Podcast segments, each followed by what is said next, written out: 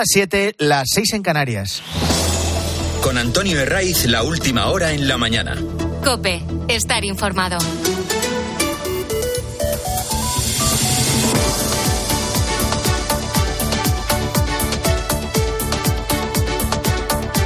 Muy buenos días, bienvenidos a la mañana del fin de semana de COPE, 23 de diciembre, todavía noche cerrada a esta hora, con frío en el interior de la península y en las zonas de montaña donde se han registrado heladas propias del invierno, que es la estación en la que oficialmente estamos desde ayer. No hay lluvias abundantes a la vista, y lo que siempre es un incordio, más aún en estas fechas, no es una buena noticia con la sequía que arrastramos en buena parte de España, en Andalucía, en Cataluña, en otros puntos también. Hay predominio de tiempo estable para esta víspera de Nochebuena, salvo en el Cantábrico Oriental y en el Pirineo, donde no se descartan precipitaciones, pero eso sí, débiles. También serán ocasionales y dispersas en el norte de Galicia. ¿Dónde se van a registrar las temperaturas máximas? Aparte de en Canarias, en Murcia, por ejemplo, 19 grados. 18 van a alcanzar en un buen puñado de capitales: Tarragona, Valencia, Alicante, Málaga, Sevilla. Y es muy probable que a esta hora nos escuches camino de coger un avión, montado ya en el tren o conduciendo rumbo a tu destino donde vas a pasar la Navidad. Es lo que toca. Es una de las imágenes que más se va a repetir hoy sábado, mañana domingo. Y así prácticamente hasta el 7 de enero, día después de Reyes, que es cuando todo volverá a la normalidad, o al menos se intentará. La DGT prevé hasta ese día 20 millones de desplazamientos por carretera, con el precio de la gasolina que encadena una docena de semanas a la baja. Aún así, los carburantes están más caros que hace un año porque por entonces aún se aplicaba la bonificación de 20 céntimos. Si vas a repostar hoy, te vas a encontrar de media el diésel por debajo del €1,50 y la gasolina en €1,54. Hablando de normalidad, en este caso democrática, es lo que debería primar en las relaciones entre el partido que gobierna y el que está en la oposición y aspira a ello, a gobernar. En los últimos tiempos no ha sido así, lo que está afectando a pilares básicos de cualquier sistema moderno como son la justicia, la educación, la sanidad, que requieren consenso, y es lo que no tenemos en España, consenso político. Se han visto Sánchez y Feijóo casi durante 2 horas y, siendo excesivamente optimistas, podemos decir que hay deshielo en la relación. La realidad es diferente porque el presidente del gobierno continúa adelante con sus proyectos más polémicos, que son justo lo contrario de lo que prometió que haría antes del 23 de julio. Ahí está la ley de amnistía para perdonar a los delincuentes separatistas, algunos señalados por delitos de terrorismo. Ahí están sus pactos con Bildu para llevar a los herederos del brazo político de ETA a la alcaldía de Pamplona. También su negativa a abordar la financiación autonómica con todas las comunidades y no solo con reuniones bilaterales con Cataluña, previa condonación de la deuda. Y así podríamos seguir durante un buen rato hasta llegar a la justicia. Fundamentalmente la renovación del Poder Judicial. Lleva 5 años con el mandato caducado y el bloqueo es total. Hay casi un centenar de vacantes en la cúpula judicial que están sin cubrir. Esto tiene especial incidencia en el Supremo, que es un tribunal, aunque parezca que no, afecta en el día a día de los ciudadanos, porque hay recursos que no se resuelven, que acumulan retrasos de años debido precisamente a esas vacantes que están sin cubrir. ¿Por qué decimos que hay cierto deshielo? Porque aunque Pedro Sánchez siga adelante con sus proyectos más controvertidos, más polémicos, sí que se ha producido un acercamiento entre Sánchez y Feijóo, y afecta precisamente a la renovación del Consejo General del Poder Judicial. El PSOE acepta la propuesta del PP para que sea la Comisión Europea la que medie en el bloqueo del máximo órgano de gobierno de los jueces. Ha de haber una renovación del Consejo General, pero tiene que hacerse con todas las garantías de independencia. Si del gobierno no se fían sus propios socios, comprenderán que nosotros tampoco podemos fiarnos. El PP quiere que los jueces elijan a los jueces y por eso pide la mediación de Bruselas. Porque esto de que los jueces elijan a los jueces también es una recomendación del comisario de justicia. Y por eso recurre a la Comisión Europea, al gobierno de la Unión. esto no deja de ser un avance de normalidad política que luego habrá que ver el recorrido que tiene. Sánchez ha quedado retratado en demasiadas ocasiones con lo que él dice que son cambios de opinión. También cuando prefiere levantar muros, esto lo ha dicho él, en lugar de tender puentes. Y aunque su credibilidad se anula, son necesarios estos acercamientos por mucho que sean interesados por la otra parte. Por mucho que se venga de pactos disparatados con los separatistas y con una amnistía a cambio de votos. ¿Esto ofrece confianza? Ninguna. ¿Era casi obligatorio el acercamiento? Pues sí. Y luego está el altercado en el Ayuntamiento de Madrid, que merece todo el reproche y toda condena.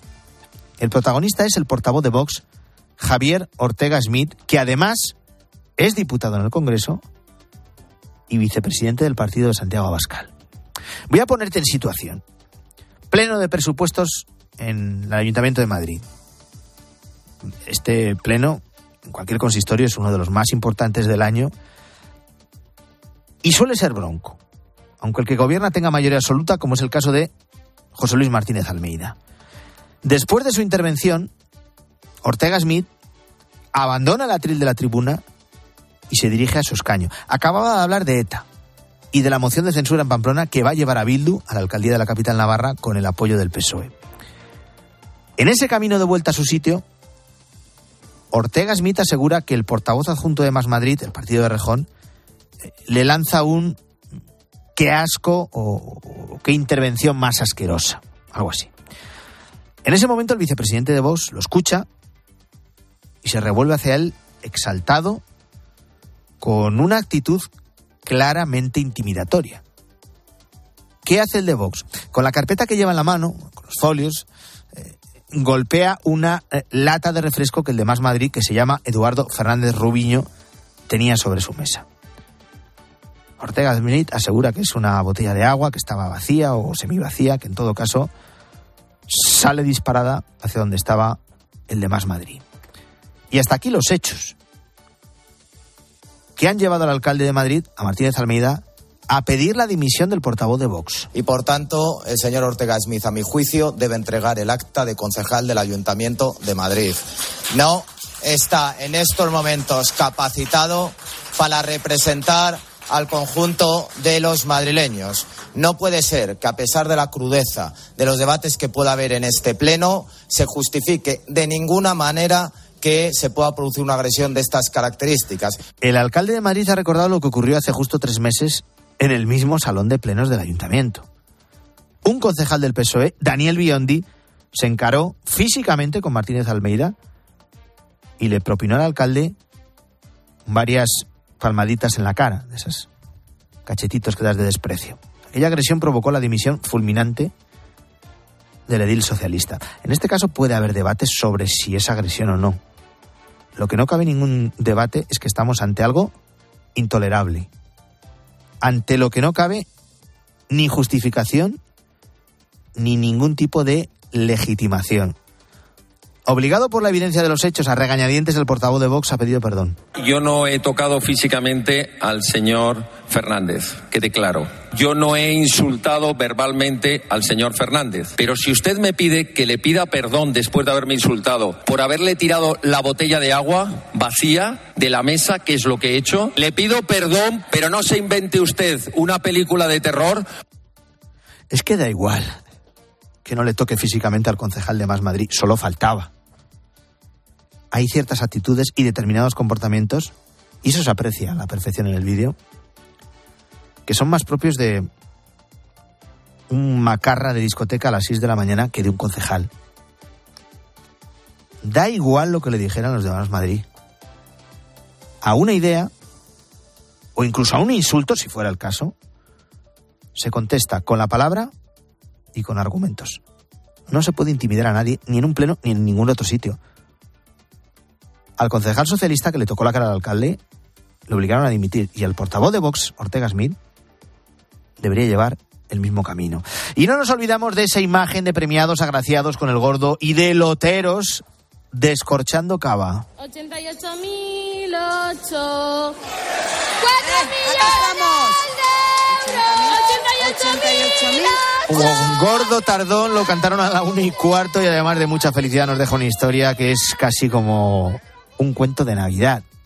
Con final, en este caso no feliz del todo, pero sí con alegría. Es la historia de Jorge, un lotero al que justo por estas fechas del año pasado le diagnosticaron un tumor cerebral. Le dieron 6 meses de vida, finalmente moría 9 meses después, y aunque lo hizo con pena, también lo hizo con alegría. Alegría de haber tenido, dice, una vida con suerte. Yo es que me siento una afortunado por la vida que he tenido. Si nos vamos a morir todos, o sea que yo en el fondo pienso que he tenido suerte, que te avisen del día y de la hora, pues la verdad que es una suerte. Bueno, su mujer Rocío tuvo que hacerse cargo con la administración de lotería. También se echó a sus espaldas toda la familia. 4 hijos. Un año después, Rocío ha repartido el gordo del sorteo de la lotería de Navidad, concretamente 200 millones de euros, 50 series del primer premio en la administración número 205 de Madrid. En el cielo hay mucha vida y la gente no se da cuenta. Desde el cielo, Jorge me ha mandado gordo, eso está seguro. Yo le decía, por favor, no me lo des, que soy novata. A mí el reintegro, por favor, así que me apañe el reintegrito y tal. Con eso, pues se ha dado el gordo. ¿Es o no es un cuento de Navidad? En este caso real. Qué historia más bonita. Hay más noticias, te las cuento en titulares con Luis Calabor.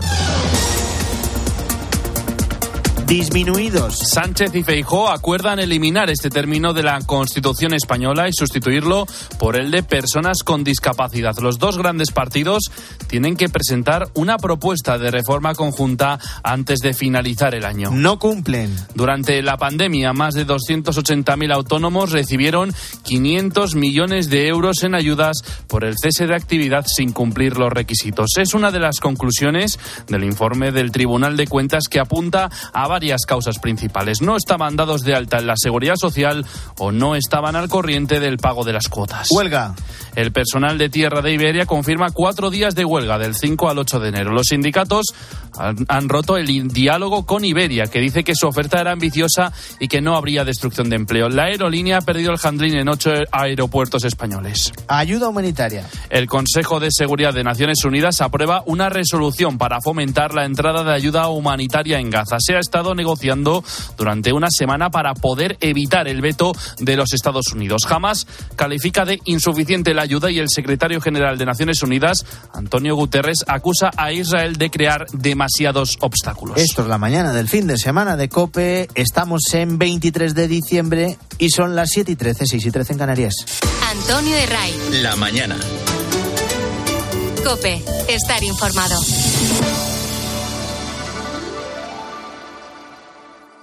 Este fin de semana en Tiempo de Juego, villancicos, polvorones y... ¡el último partido del año! ¿Cuánto lleva ahora mismo, Pedro? 4 minutos. Este sábado desde las 4 de la tarde, Atlético de Madrid, Sevilla. El animal está de vuelta. Tiempo de Juego con Paco González, Manolo Lama y el mejor equipo de la radio deportiva. Bienvenido todo el mundo a Tiempo de Juego y a la alegría de las fiestas de Navidad. El número 1 del deporte. Buenos días. El número premiado en el sorteo del cuponazo celebrado ayer ha sido 30.578 30578, serie 98098. Puedes consultar el resto de los números premiados en juegos11.es. Hoy tienes una nueva oportunidad con el sueldazo del fin de semana. Disfruta del día. Y ya sabes, a todos los que jugáis a la 11, bien jugado. Nadie se ha ido de aquí sin encontrar su deseo. ¿Te has enterado? Hay un lugar mágico en el que los deseos de todo el mundo se cumplen. Solo tienes que visitar el Corte Inglés y descubrir cuál es el tuyo de verdad. Esta Navidad descubre qué deseas en la planta 2,5 del Corte Inglés, donde vive la magia de la Navidad. La mañana. Con Antonio Herraiz. COPE. Estar informado.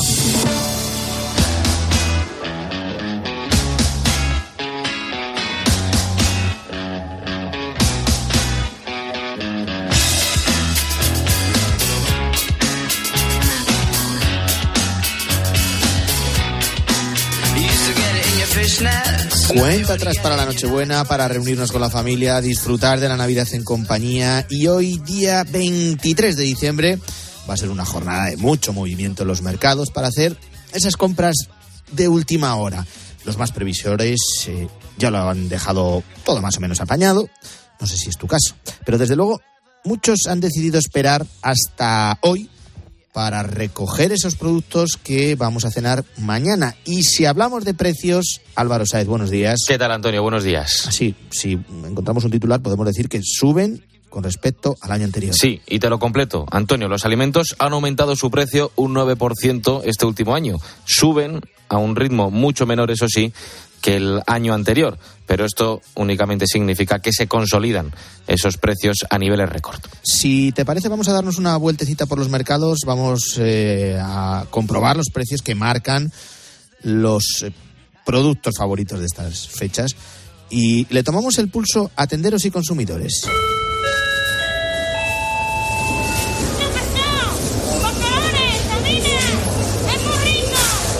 Álvaro, si te parece, en la pescadería. Los que sin duda triunfan estas Navidades son los pescados blancos como la lubina o la corvina. Y mira, la corvina estoy viendo que marca 7,69 euros el kilo. Hace un año eran 6,94, 75 céntimos más que nos va a costar el kilo de corvina. La lubina es más cara, 14,42 euros el kilo. Ahora bien, se mantiene con respecto al año anterior. Laureano Aragonés es responsable de la pescadería Milagros y en su puesto en el mercado madrileño de ventas ya hay gran variedad de productos. Quedan en esta última hora de compra de navideña y nos dice que tiene mucho producto. Lo que es merluza, besugo grande, eso se dispara de precio. Eso sube un 30 o 40% más. Y ahora ya la gente viene y compra ahora y para congelar para fiestas. Porque en realidad se ahorran un dinero, ¿sabes? Sí. El marisco también sigue caro, aunque es de lo que menos sube este año. Las nécoras, por ejemplo, cuestan solo unos céntimos más que en 2022. 6 céntimos, Antonio, concretamente. Marcan en precio de mercado los 13,55 euros. Ahora bien, si no controlas bien las cantidades, te puedes llevar una sorpresa como Laura. ¡Ay, madre mía! Me he gastado 300 euros. ¿Tú te crees que eso puede ser? Entre las patas de cangrejo, que suben mucho, la gamba roja, la quisquilla. Si buscamos opciones más económicas para comer marisco, la más asequible vuelven a ser los langostinos, Antonio, que tanto cocidos como crudos este año se pueden comprar más baratos que el 2022. La semana que viene, por ejemplo, pues sube muchísimo más, un 30%, un 40%. Determinados artículos, sobre todo marisco vivo, nécora, almeja y todos esos productos, pues suben una burrada, centollo. Y Álvaro, mira, quiero que conozcas a Israel Martínez. Es subastador de pescado, de marisco, en la lonja de La Coruña desde hace 22 años y está considerado como uno de los reyes del marisco. Nos da algunas pistas de esta subida de precios. La falta de lluvias durante el mes de noviembre y las altas temperaturas han provocado que se haya perdido el 75% de la almeja que se recogía en una temporada normal, porcentaje que llega hasta el 95% en el caso de los berberechos. Es difícil ya, de aquí a Navidad es difícil, además que está dando bastante mar, hoy ya hay mucho mar, la mayoría de los barcos y de los percebeiros ya no van a poder salir, ya no se va a poder pescar lo mismo y lo bueno pues se va a pagar, ¿sabes? Si la oferta no es tanta, ¿sabes? Pues lo bueno se va a pagar. Vamos a cambiar, si te parece, de puesto, Álvaro. Nos introducimos en el de las carnes y aquí, Álvaro, nos encontramos con que la carne ha subido aún más que el pescado y en la carnicería nos va a tocar rascarnos el bolsillo, si eres de los que lo has dejado para última hora, un poquito más. Y la estrella, Antonio, sigue siendo el cordero. Si hemos dejado para hoy el comprar una pierna para asar mañana, que sepas que ha subido cerca de 3 euros en un año y 5 con respecto a hace 2. Casi 20 euros nos va a costar el kilo de cordero si vamos hoy a un mercado a comprarlo. Es, como nos cuenta Fernando de la carnicería San Cayo, el producto más demandado. Me piden solomillo también, me piden entrecot, medios corderos o entero, pero la que más demanda tiene es la paletilla. Está a 33 el kilo. De hecho, no creo que salga ni al mostrador. Todo sobre pedido. Y si preferimos la ternera, por ejemplo, un entrecot, el año pasado costaba 2 días antes de Nochebuena menos de 20 euros y ahora roza los 22 euros el kilo. Una opción más asequible es, sin duda, el solomillo de cerdo. No llega a los 9 euros el kilo. Ahora bien, ha subido 3 en estos 2 años. Pero para contener el gasto, Antonio, no hay nada mejor que la carne de ave. la que menos ha subido. El pavo incluso se puede encontrar más barato, 8 euros el kilo. Bueno, ya sabemos cuánto cuesta la carne o el pescado, los platos principales de la cena o la comida de Navidad, y también es fundamental la fruta, la verdura, que han estado por las nubes todo el año. Aunque no sean los productos más demandados de la Navidad, sí que están presentes en nuestra cesta. En la mañana del fin de semana de COPE estamos de ruta por el mercado, lo estás escuchando, averiguando cuánto nos va a costar hoy, 23 de diciembre, la cesta de la compra, a un día para la Nochebuena, dos para Navidad. De la pescadería, Álvaro, y de la carnicería nos vamos a la frutería. También presentes, como decías, menos protagonistas, eso sí, de las Navidades. Se disparan un 10% las frutas. Ojo las uvas en Nochevieja, que ya están a 5,58 euros el kilo. Y un 17% ha subido la verdura en el último año. En mi casa, mañana no va a faltar la lombarda que hace mi abuela Rosy, que me ha dicho que la compró ayer a casi 2 euros. Me dice que esto es un 50% más caro que hace 2 años. Y mira, aquí al lado está la charcutería. En tu casa no falta la lombarda, Álvaro. En la mía y la de muchas no falta el jamón y el queso, y estos productos hay que decir que no han cambiado, no se han visto alterados prácticamente de precio, apenas unos pocos céntimos, como nos cuenta Rafaela desde Córdoba. Pues mira, he venido a comprar un poquito de embutido, porque el jamón ya me lo llevé el otro día, y un poquito de queso. Lo que es el embutido no ha subido mucho.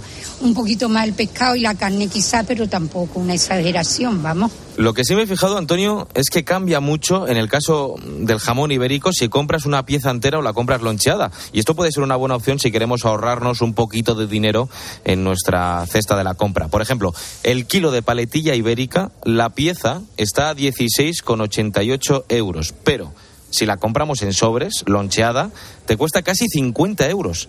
Y el queso curado es el que más ha subido en este año. El kilo de manchego, por ejemplo, está ya en los 22,69 euros el kilo, 4 euros más que el año pasado. Aquí sí vamos a notar esa subida de precios, lo vive Hamilton desde su puesto de delicatessen. El queso nacional, si no te digo que ha subido el doble, casi el doble, con respecto a hace 6 meses atrás. Venga, vamos a ir poniendo fin a nuestra ruta por el mercado en la víspera de la Nochebuena. Nos quedan los dulces.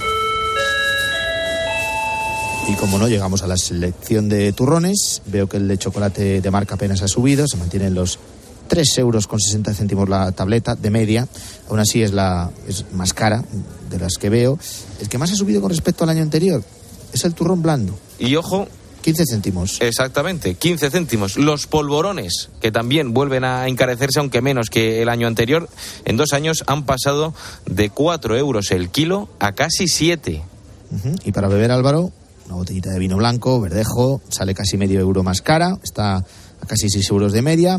El tinto, Rioja, crianza, que es muy habitual también en las mesas, no ha vuelto a subir. Se mantiene en torno a los 7 euros.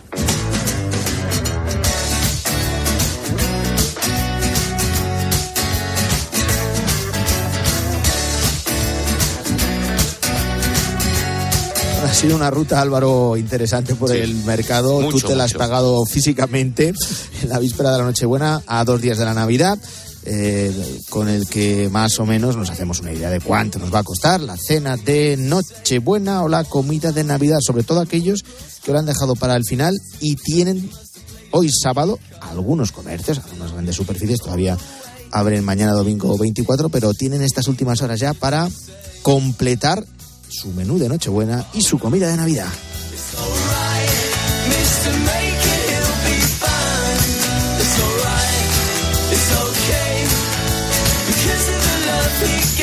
Bueno, hablando de precios, este viernes hemos conocido cómo se comportó la economía en el tercer trimestre, y el dato del Instituto Nacional de Estadística ha confirmado que la economía española ralentizó su crecimiento hasta el 0,3%. Es una décima menos que en los 3 meses anteriores y el más bajo desde el primer trimestre de 2022. Susana Moneo. Hola, buenos días. Tenemos que hablar de ralentización con ese 0,3% de incremento del PIB, una décima inferior al trimestre anterior. Bien, es cierto que la economía ha aguantado el verano mejor de lo que se esperaba. Los analistas llegaban a hablar de crecimiento rondando el cero.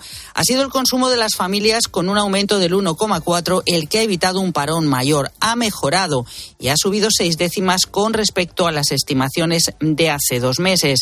Es además el mayor avance trimestral en casi un año. Por el contrario, la inversión está en negativo, ha seguido en claro retroceso. La mayor rémora, la inversión en vivienda, que se ha desplomado auténticamente. En términos interanuales, el PIB ha crecido el 1,8% frente al 2% del segundo trimestre y es la tasa interanual más moderada desde inicios del 21. Todos estos datos representan el avance de la fuerte desaceleración que se espera para el próximo año, según el Banco de España, también para los siguientes, con crecimientos muy reducidos. Tenemos que estar en la República Checa. Hay nuevos datos sobre la investigación del joven de 24 años, autor del tiroteo masivo en el corazón de Praga, que dejó al menos 14 asesinados, 14 muertos en la universidad y una veintena de heridos. Según los últimos datos que hemos conocido, estaría detrás del asesinato de un bebé y de un hombre en otro tiroteo la semana pasada. Rosalía Sánchez. Las banderas de la República Checa amanecen hoy a media asta. Se ha decretado día de duelo nacional en memoria de las víctimas de la matanza de la Universidad Carolina de Praga. Todas ellas terminaron ayer de ser identificadas y el perfil del asesino, con los detalles que va aportando la investigación, conforma ya sin duda el de un psicópata, un estudiante ejemplar de 24 años, muy reconocido por sus profesores. Su tesis de licenciatura le valió un premio del Instituto Polaco de Praga, admirado por otros alumnos, y desde el 9 de diciembre había escrito un diario en Telegram con sus planes para matar. Siempre quise matar, confiesa en esos textos, en los que deja muy claras sus intenciones. Quiero montar un tiroteo en una escuela y posiblemente suicidarme. Se inspiró en 2 recientes matanzas en escuelas en Rusia. Había llegado a la conclusión de que era más efectivo matar así que los asesinatos en serie, y había comenzado a ensayar 6 días antes con el asesinato aleatorio, también a tiros, de un padre de 31 años y su hija de 2 meses de edad en el bosque de Klanovice, un crimen que se ha resuelto ahora. Miles de checos siguen depositando hoy flores y velas a las puertas de la universidad y a las puertas de la Navidad más triste que recuerda la ciudad de Praga. Antonio Herraiz. La mañana. Escuchas COPE. Y recuerda, la mejor experiencia y el mejor sonido solo los encuentras en cope.es y en la aplicación móvil. Descárgatela. Para guisar. Apis. Para salsear. Apis. Para condimentar. Apis. Para cocinar. Siempre el tomate frito Apis. Idealmente rico, sano, exquisito. Idealmente tomate frito Apis. Ya sea como base de tus recetas o como acompañamiento, el tomate frito Apis es el aliado ideal para tus platos. Apis, expertos en tomate. Este trineo ya no tira. Me dejo un pastizal en el mantenimiento de los renos. E ir en descapotable en invierno... Mejor me voy al remate final de Flexicar, que tiene coches con descuentos que son un regalo. ¡Feliz Flexidad con Flexicar! ¡Ho, ho, ho! Picasso dijo que las musas te pillen trabajando. Balduero una cepa premium. Una sola botella por cepa. Las musas vinieron a Balduero y nos pillaron trabajando. Está en baldueroencasa.com o en el 600-600-040. Bébete el arte de Balduero. Nochebuena en casa de tus tíos, Navidad en el pueblo, Nochevieja en tu ciudad con tus amigos. Porque hay muchas razones para moverte estas fiestas. El mejor regalo que podemos hacerte desde BP es seguir dándote hasta 20 céntimos por litro de descuento en tus repostajes con la app Mi BP, para que pases la Navidad con los tuyos. Descárgate la app Mi BP y sigue ahorrando en Navidad. Consulta condiciones en mibp.es. En Línea Directa no sabemos si en el futuro las motos se podrán arrancar con la mente, pero lo que sí sabemos es que hasta entonces, solo un seguro de moto adelantado a su tiempo como el de Línea Directa te lleva, si pierdes tus llaves, un duplicado estés donde estés. Cámbiate ahora y te bajamos el precio de tu seguro de moto sí o sí. Ven directo a lineadirecta.com o llama al 917-700-700. El valor de ser directo. Consulta condiciones. es el momento. Ahora, hacer realidad los sueños cuesta mucho menos con los precios de juguete de Hipercor y el Corte Inglés. Grandes ofertas en coches, muñecas, puzzles, juegos. Con los servicios más cómodos y prácticos. Empaquetado de regalo, envío a domicilio, recogida en tienda, entrega en la fecha elegida. Grandes ofertas con precios de juguete, como cuando y donde quieras. En Hipercor y en el Corte Inglés. En tienda, web y app. Los goles de tu equipo solo se viven así en Tiempo de Juego.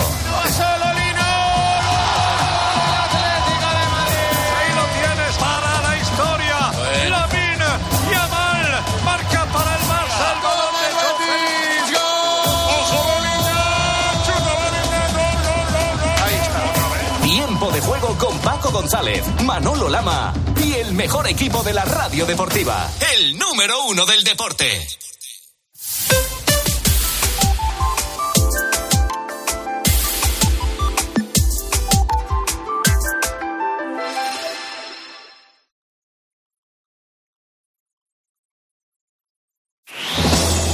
Con Antonio Herraiz, la última hora en la mañana. COPE, estar informado.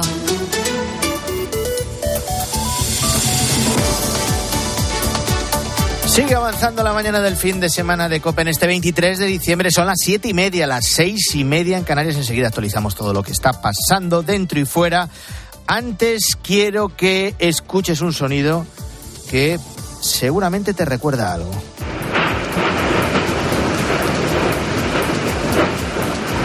Y es un sonido que nos lleva a Islandia. Sonido del volcán del pequeño pueblo pesquero en Grindavik, a unos 43 kilómetros de la capital islandesa, de Reykjavik. Desde noviembre se llevan registrando pequeños terremotos en toda esa zona que han obligado a evacuar a más de 4.000 personas. La erupción comenzó hace una semana, es la cuarta en la península de Reykjanes, en el extremo suroeste de Islandia. Quédate con este dato. Según el Consejo de Turismo de Islandia, se estima que el país vive un evento volcánico cada 5 años.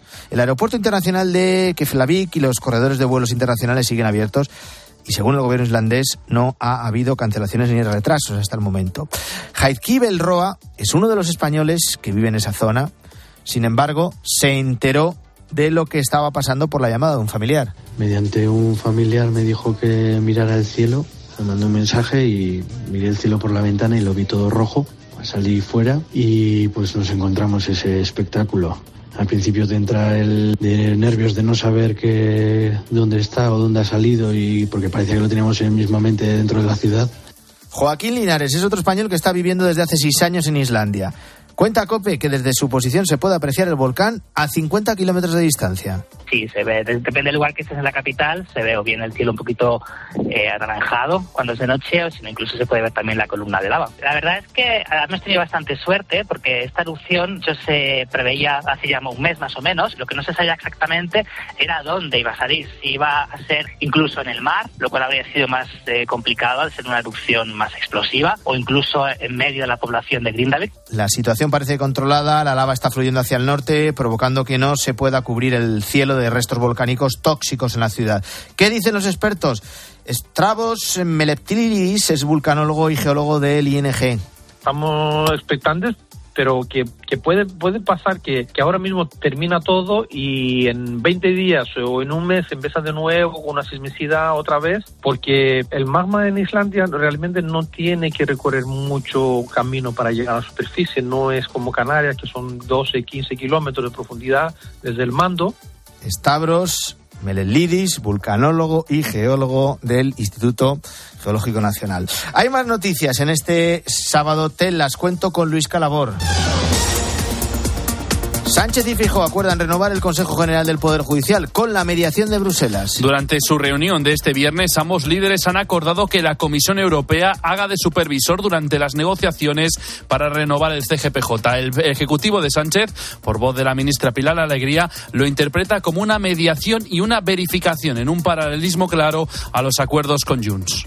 El portavoz de Vox en el Ayuntamiento de Madrid, Ortega Smith, protagoniza un altercado durante el pleno en el consistorio de la capital. Se dirigió a uno de los concejales de Más Madrid y con su carpeta le lanzó una lata de refresco que se encontraba en la mesa. Acababa de hablar de ETA y de la moción de censura en Pamplona, con la que Bildu llegará a la alcaldía de Pamplona. Ortega Smith asegura que el portavoz de Más Madrid, Eduardo Rubiño, le dijo qué asco tras su intervención. El alcalde de Madrid, José Luis Martínez Almeida, ha pedido la dimisión del portavoz de Vox. Y hoy se disputa el último partido de Liga de este año, Raúl Iñares. Es el Atlético de Madrid-Sevilla a las 4:15 en el Civitas Metropolitano, partido aplazado de la jornada 4. Lo podrá seguir en tiempo de juego a partir de las 4 de la tarde. Por otro lado, Guardiola conquista su título número 37. Su equipo, el Manchester City, ha ganado al Fluminense 4-0 y es el nuevo campeón del Mundial de Clubes. Y Luis Suárez ya es jugador del Inter de Miami.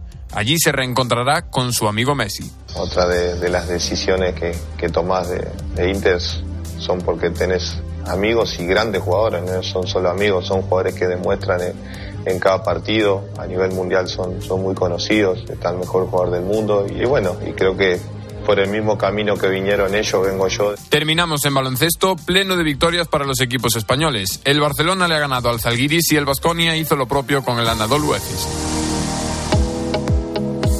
Guillermo Vila, buenos días de nuevo. Hola, Antonio. Hoy la prensa recoge escenas de felicidad, que son las de aquellos que hoy se van a levantar un poquito más ricos que ayer. No es nuestro caso, hay que decirlo, pero sí el de los ganadores de la lotería de Navidad. Estaríamos aquí igualmente en todo caso. Hombre, estaríamos más contentos, pero estaríamos, solo faltaría. El 88.008 fue el gordo, tardón y viajeros, dice La Razón. De hecho, cuenta La Vanguardia que el gordo ha repartido suerte en más de 200 ciudades, un número feo que viajó a todos los rincones, resume ABC. Y con algunas curiosidades, dice este periódico que el número del PP riega con 92 millones a dos pequeños pueblos de Alicante.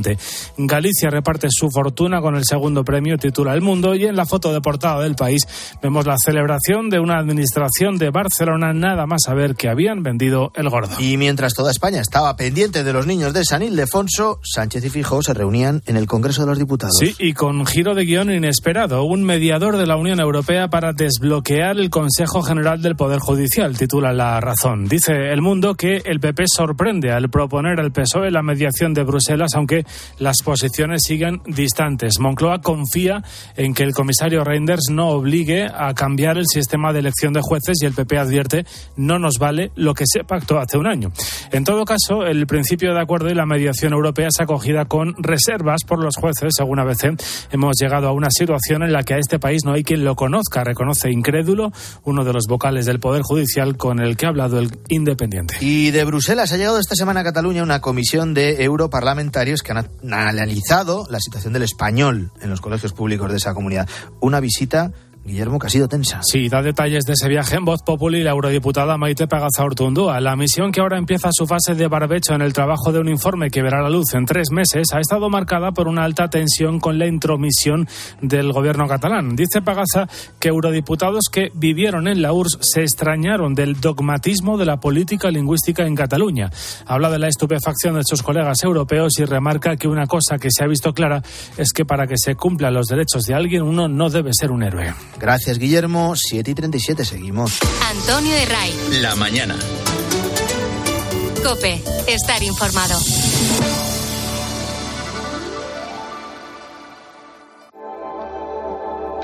Si lo que te separa del universo digital de tus hijos son puertas que todavía están cerradas, ¿cuántas estás abriendo? El universo digital de tus hijos e hijas es todo un mundo. Más puertas abres, más lo entiendes. Descubre cómo en FAD.es.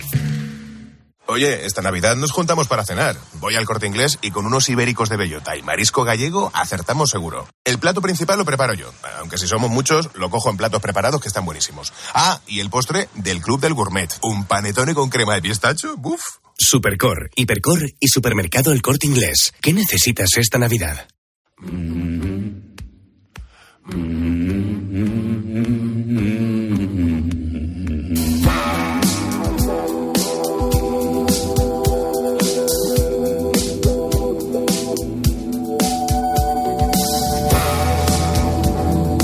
Es una de las noticias económicas de la semana y una de las que más debate ha generado, no solo en el seno del gobierno de coalición. Finalmente tenemos nuevo subsidio de desempleo. Era un requisito para recibir el cuarto pago de los fondos europeos de 10.000 millones de euros y se ha llegado a tiempo. Pero no sin debate, hasta el final, entre Nadia Calviño y Yolanda Díaz. Se saldaba con la clara victoria de la vicepresidenta segunda y ministra de Trabajo, con el resultado de un aumento tanto cuantitativo como cualitativo de esta ayuda. Susana Moneo, buenos días. Hola, muy buenos días, Antonio. Una mayor dotación económica, lo venimos contando, hasta esos 570 euros y más cobertura, porque ahora va a alcanzar a más colectivos. La ministra de Economía ya de salida conseguía introducir una progresiva gradación a la baja de este subsidio. Sí, la imagen de la vicepresidenta segunda en la rueda de prensa del Consejo de Ministros del martes, dando cuenta de la reforma, la verdad es que lo decía todo, después de varias semanas de encontronazos, incluso públicos, con Nadia Calviño. La prestación será, como dices, de 570 euros durante los primeros 6 meses, irá bajando gradualmente, 540 los siguientes 6 y después volverá a los actuales 400. Lo van a poder cobrar los menores de 45 años que no tengan cargas familiares. Se incorporarán a este subsidio los trabajadores del campo eventuales y los empleados transfronterizos que trabajan en Ceuta y Melilla. Además, se podrá cobrar si se tiene un contrato de trabajo, ya sea a tiempo total o parcial, durante 18 meses. La vicepresidenta primera, que en enero tomará posesión de la presidencia del Banco Europeo de Inversiones, del BEI, también conseguía una revisión de este subsidio cada 3 meses y la obligación de hacer la declaración de la renta de los beneficiarios. Estos son los datos. Vamos en la mañana del fin de semana de COPE con el análisis y saludo ya a Jesús Vega, que es experto en recursos humanos. Jesús, ¿qué tal? Muy buenos días. Pues fantásticamente bien, buenos días. Ha habido debate interno en el gobierno de coalición, hay debate también en la calle, porque algunos piensan que se está estimulando políticas activas o pasivas de empleo. No sé si va esto así. ¿Hay elementos en esta reforma para conseguir estimular la búsqueda activa de empleo? Pues yo creo que lo has resumido muy bien. Dicen que la economía es la ciencia de los incentivos o de los desincentivos, es decir, cómo podemos estimular comportamientos, cómo podemos estimular actitudes o cómo podemos estimular inversiones. Aquí, en este caso, parece ser que el incentivo está en ganar votos mucho más que en el tema de hacer que las cosas funcionen desde el punto de vista de la economía. Con la escala decreciente del subsidio se quiere incentivar la búsqueda de trabajo, pero anclarlo al final en los 480 euros durante año y medio. ¿Esto puede ser un elemento, vamos a decirlo, desmotivador? Claro, vamos a contemplar 2 datos. El primero, España tiene el doble de nivel de desempleo que el resto de Europa. Segundo dato, cuesta enormemente a los restaurantes, a los bares, a los hoteles encontrar camareros, cuesta encontrar conductores de camión, cuesta encontrar puestos en logística. ¿Cómo es posible entonces que un país que tiene tanto desempleo al mismo tiempo tenga tantos problemas para tener un pleno empleo y que al final tanta gente no quiera trabajar como camarero? Pues muy sencillo, es un tema de, como decía antes, de incentivos y de desincentivos. Estamos incentivando a que la gente se quede en casa más que la gente madrugue para tener un trabajo. Hay otro dato que me parece importante, y es que este subsidio se puede compatibilizar con un empleo. ¿Esto es un acicate para favorecer el acceso a un puesto de trabajo? Así lo mantiene el Ministerio de Trabajo. Pues sería así si efectivamente los otros 2 elementos de información que acabo de proporcionar no fuese así. Es decir, cuando ya llegásemos a un momento donde realmente no hubiese sido necesario incentivar el empleo, uh-huh, pues entonces sí podríamos hacer este tipo de incentivos. Pero todavía estamos muy lejos. No estamos incentivando a millones de españoles a que consigan un trabajo, porque les merece la pena mucho más quedarse en casa o hacer sus chapuzas o a trabajar en la economía más oscura, por no decir negra, porque al final no les merece la pena. Uh-huh. Le voy a hacer una última cuestión. Con esta situación, ¿qué cabe esperar para el próximo año? Seguimos teniendo la mayor tasa de desempleo de toda la eurozona.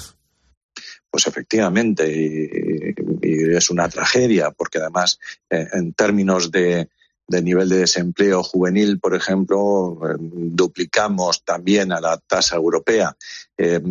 Fijaos que no estamos hablando solo de economía. Estamos hablando de que cuando tenemos a la gente en su casa, esto de alguna manera les está menoscabando su propia percepción personal, su propio valor personal, la forma en la que van a afrontar la vida. Ya no estoy hablando de que toda esta gente no está cotizando a unas pensiones a las que teóricamente nunca va a poder tener acceso, porque en la época en la que deberían ser más productivos, pues no están cotizando a la seguridad social. Estamos hablando de algo mucho más profundo. Estamos hablando de que es gente que no tiene una percepción de sí mismas como la que deberían tener porque no se pueden demostrar a sí mismos en un puesto de trabajo. No están adquiriendo conocimientos, no están adquiriendo experiencia porque continuamente estamos poniendo normativas que les a través de un pequeño subsidio que les desincentiva para tener un puesto de trabajo. Bueno, pues la cultura del subsidio frente al fomento, frente al incentivo para la búsqueda activa de empleo. Un debate de lo más interesante que hemos analizado en la mañana del fin de semana con Jesús Vega, al que yo le agradezco que haya estado con nosotros y le deseo muy feliz Navidad. Igualmente, muchas gracias. Lo mismo, Susana, feliz Navidad. Igualmente, Antonio, para todos. ¿Y tú qué piensas? Escríbenos en Twitter, en @cope y en facebook.com/cope. La Iglesia Nigeria necesita medidas de protección frente a atentados, secuestros y asaltos de terroristas yihadistas. Con tu ayuda podrán contar con cámaras de vigilancia y muros protectores en el exterior de sus iglesias. Los sacerdotes también necesitan en su misión pastoral coches para desplazarse a diario con más seguridad. Esta Navidad regala esperanza a los cristianos de Nigeria con COPE y ayuda a la Iglesia necesitada. Llama ahora al 91 725 9212 o dona en ayudaalaiglesianecesitada.es. La Iglesia Mártir de Nigeria cuenta contigo. Es el momento. Ahora, hacer realidad los sueños cuesta mucho menos con los precios de juguete de Hipercor y el Corte Inglés. Grandes ofertas en coches, muñecas, puzzles, juegos. Con los servicios más cómodos y prácticos. Empaquetado de regalo, envío a domicilio, recogida en tienda, entrega en la fecha elegida. Grandes ofertas con precios de juguete, como, cuando y donde quieras. En Hipercor y en el Corte Inglés. En tienda, web y app.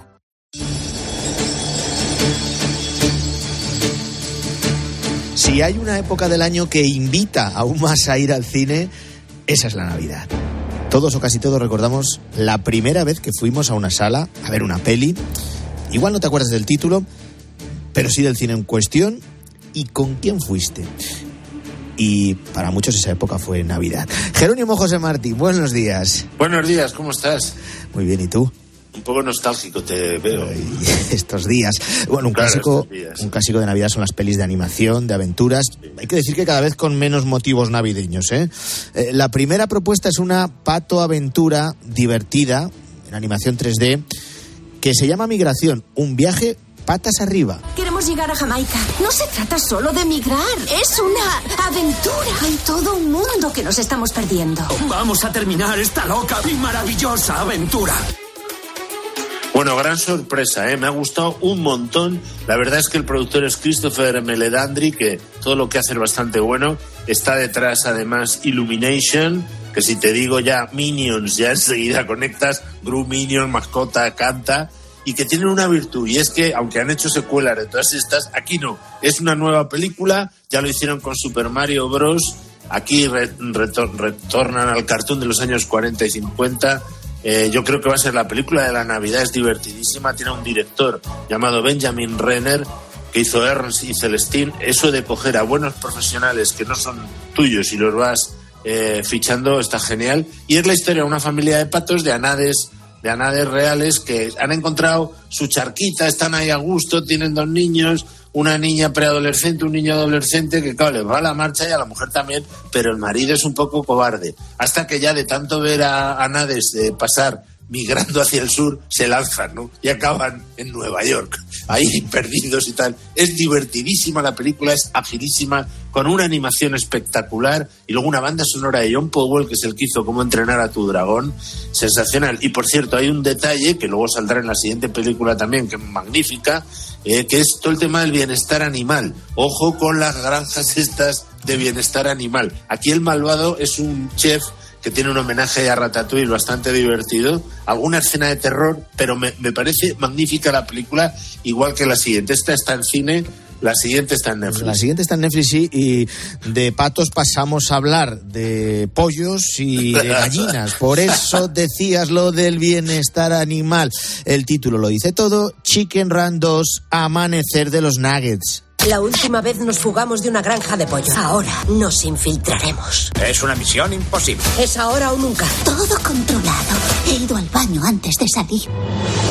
Bueno, otra se tiran las gallinas familiar. Y los pollos, ¿no? Sí, claro. Y además otra historia familiar. Si antes era todo el tema de la valentía, de cómo no se puede tener a los niños metidos en una burbuja. La calle también es un elemento formativo de los chavales, bien supervisados por sus padres. Aquí son los protagonistas de la magnífica película de Harman Animation de hace 23 años, en magnífica stop motion, es decir, animación de muñecos de plastilina o de arcilla, fotograma a fotograma. Aquí es adolescente también la niña que tienen y se da cuenta de que hay una granja también de bienestar animal, que están ahí. Si en la anterior se escapaban de una granja, aquí entran en la granja para salvar a todos los pollos que hay dentro. De morirse de risa. Qué buena es la animación. Está Sanfer al frente de la película, es el que hizo Ratónpolis, El alucinante mundo de Narnia, y luego El valiente de Speró, que es magnífica. A mí me ha gustado también muchísimo. La animación es antológica, el ritmo trepidante, hay humor eficacísimo de todo tipo. De nuevo, una buena reflexión sobre la educación de los hijos, las relaciones paterno-filiales, y una buena banda sonora de Harry Gregson Williams. O sea, 2 de 2 y vamos muy bien, claro. ¿Te lo dejamos en todo lo alto aquí o seguimos? No, hay que seguimos. Hay que seguir. Va bajando un poquito, hay que bajar. En este caso volvemos al cine. Ya habíamos dicho que la anterior propuesta, esta de los pollos y de las gallinas, Chicken Run 2, amanecer de los nuggets, se distribuye a través de Netflix. En esta ocasión volvemos al cine con Aquaman y el reino perdido. Voy a matar a Aquaman y a destruir todo lo que para él es importante. No podemos dejar a nuestros hijos en un mundo sin esperanza. Si tú estás al frente, los 7 reinos te seguirán. Ya no es animación, ya no son aventuras, en este caso es fantástico. Superhéroes de cómics DC que están en un proceso, es la última de la anterior etapa, porque han fichado a James Gunn, la han fichado de la Marvel para rehabilitar un poco cómics DC, todas las adaptaciones de cine. Este es el que hizo Guardianes de la Galaxia, con lo cual esta se ha quedado un poco perdida, y la verdad es que, bueno, no es tan mala como están diciendo algunos críticos, pero bueno, no es tampoco. O sea, te pasas el rato, es un poco caótica. De nuevo, también parte de la relación familiar de este rey de Atlantis y tal, que a la vez intenta ser bueno con los humanos y tal de tierra, y que ha tenido un niño además y tal.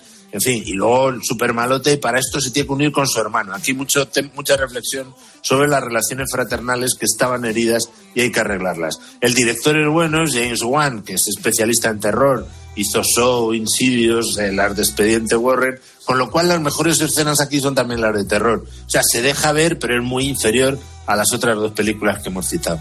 Lo siguiente tiene como protagonista a Mark Wahlberg, es una bufonada de acción que han llamado, pues, lo que hacemos todos estos días: plan en familia. Mi marido es un padre estupendo. Necesito nuevas identidades para mí, mi mujer y 3 niños. ¿Se lo has contado ya? Cuando estemos a salvo. ¡Nos vamos a Las Vegas! Nada une más a una familia que un viaje.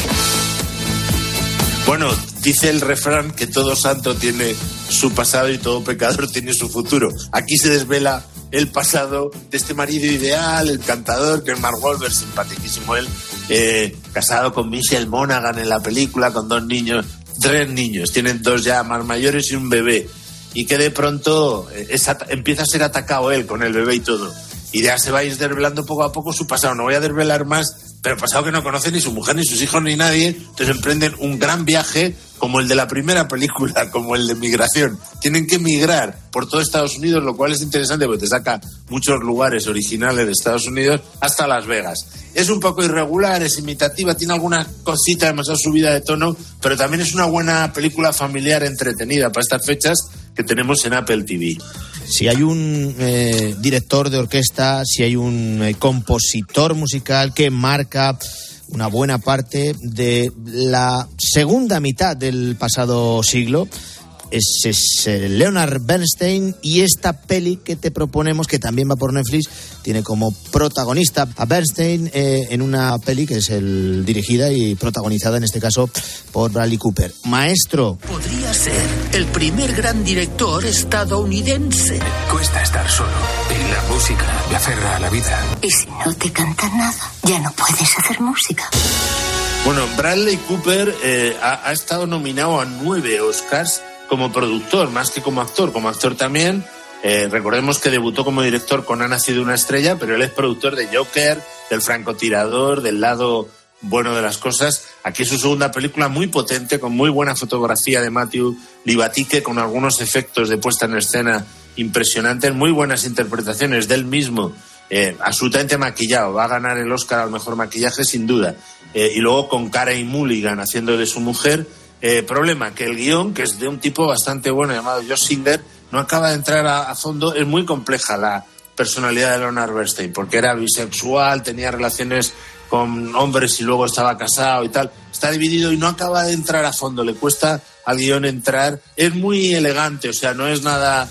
pero bueno, y no es agiográfica tampoco, lo cual se agradece porque es muy de Cineforum, digamos, pero le falta un punto. Eso sí, la banda sonora son las mejores composiciones de Leonard Bernstein, incluido West Side Story, y luego algunas de las mejores obras clásicas que dirigió, porque todo el mundo dice que era mejor director que compositor. Vamos con las pelis de 13, ¿te parece, Jero? Muy bien, me parece. Teníamos también A Fuego Lento, si te parece, hacemos una referencia, porque ha sido seleccionada en esta corta para el Oscar a la mejor película extranjera. Efectivamente, es A Fuego Lento de Tran Anju. Al que le guste el cine gastronómico, es un romance en Francia, muy, muy francés, de Tran Anju, que es el que dirigió El olor de la papaya verde. Buena peli, pero para gourmet, porque es lentita de estas y espesita. Venga, para peli navideña, Jesús de Nazaret, mañana domingo a las 9:30 en 13. Bueno, Franco Zeffirelli, ya sabes, el de Romeo y Julieta, campeón, que aquí constató ya definitivamente su reconversión al catolicismo. Tiene un libro buenísimo llamado El mío Jesús, y aquí tiene la ventaja esta película de que tiene una recreación muy larga y muy interesante de la infancia de Jesús, con lo cual para estos días la echamos entera toda la tarde y la noche del domingo, y luego tenemos dos divertidos westerns de Ted Smith y Bud Spencer el sábado, pero sobre todo el domingo también tenemos al mediodía La gran familia de Fernando Palacios, que es magnífica, y Marcelino Panivino, Islao Baida. O sea, el domingo es para estar enganchado en 13 Televisión todo el rato. Y para recordar eso que decías tú antes, años pasados, aunque nos acerquen siquiera un poco a esta nostalgia propia de la Navidad. Te deseo una feliz Navidad, Jero. Gracias. Igualmente, un abrazo enorme.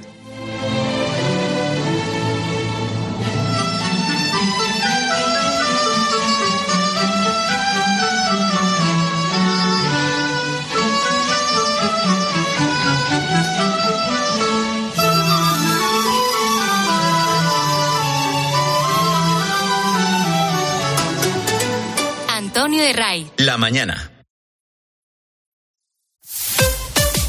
Escuchas COPE. Y recuerda, la mejor experiencia y el mejor sonido solo los encuentras en cope.es y en la aplicación móvil. Descárgatela.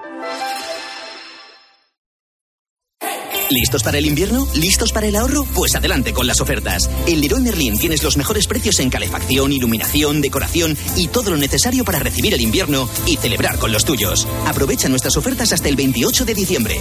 Compra en leroymerlin.es, en la app, en el 910 49 99 99 o ven a tu tienda Leroy Merlin. Hay otra Navidad, sin villancicos, sin regalos, sin fiestas. La Navidad que no ves también está ahí. En Cáritas te pedimos que no apartes la mirada ante quienes sufren, porque contigo queremos lograr que esta sea una feliz Navidad. Tú tienes mucho que ver. Dona en tu Cáritas diocesana o en Cáritas.es.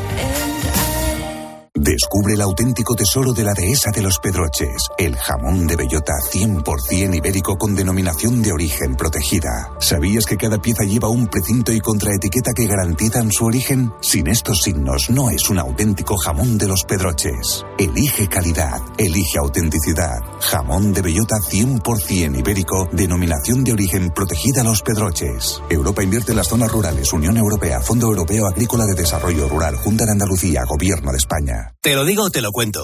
Te lo digo. Sigue subiéndome el seguro del coche, aunque nunca me han multado. Te lo cuento. Yo me voy a la Mutua. Vente a la Mutua con cualquiera de tus seguros. Te bajamos su precio, sea cual sea. Llama al 91 555 5555. 91 555 5555. Te lo digo, te lo cuento. Vente a la Mutua. Condiciones en Mutua.es. Si conectas el postre de la abuela con tu tío tocando villancicos con la botella de anís, con la ilusión de los sobrinos abriendo los regalos, tu Navidad se vuelve mucho mejor. Conectar energías con los tuyos mejora tu Navidad. Conectar energías todo el año mejora tu vida. Repsol te desea unas felices fiestas. En Protos decimos que al mal tiempo, buena cata. Protos Crianza. Acertarás. ¿Hasta cuándo va a subir el aceite de oliva? ¿Cuánto se va a encarecer la cesta de la compra? La respuesta a esta y a más preguntas las encuentras este sábado desde las 8:30 de la mañana en Agropopular, con César Lumbreras. Estas son las 7 noticias más importantes de los últimos 7 días. Y mientras tanto, los corderos siguen en niveles históricos. Agropopular, el programa de información agraria decano de la radio española. También en cope.es, en tu móvil y en redes sociales.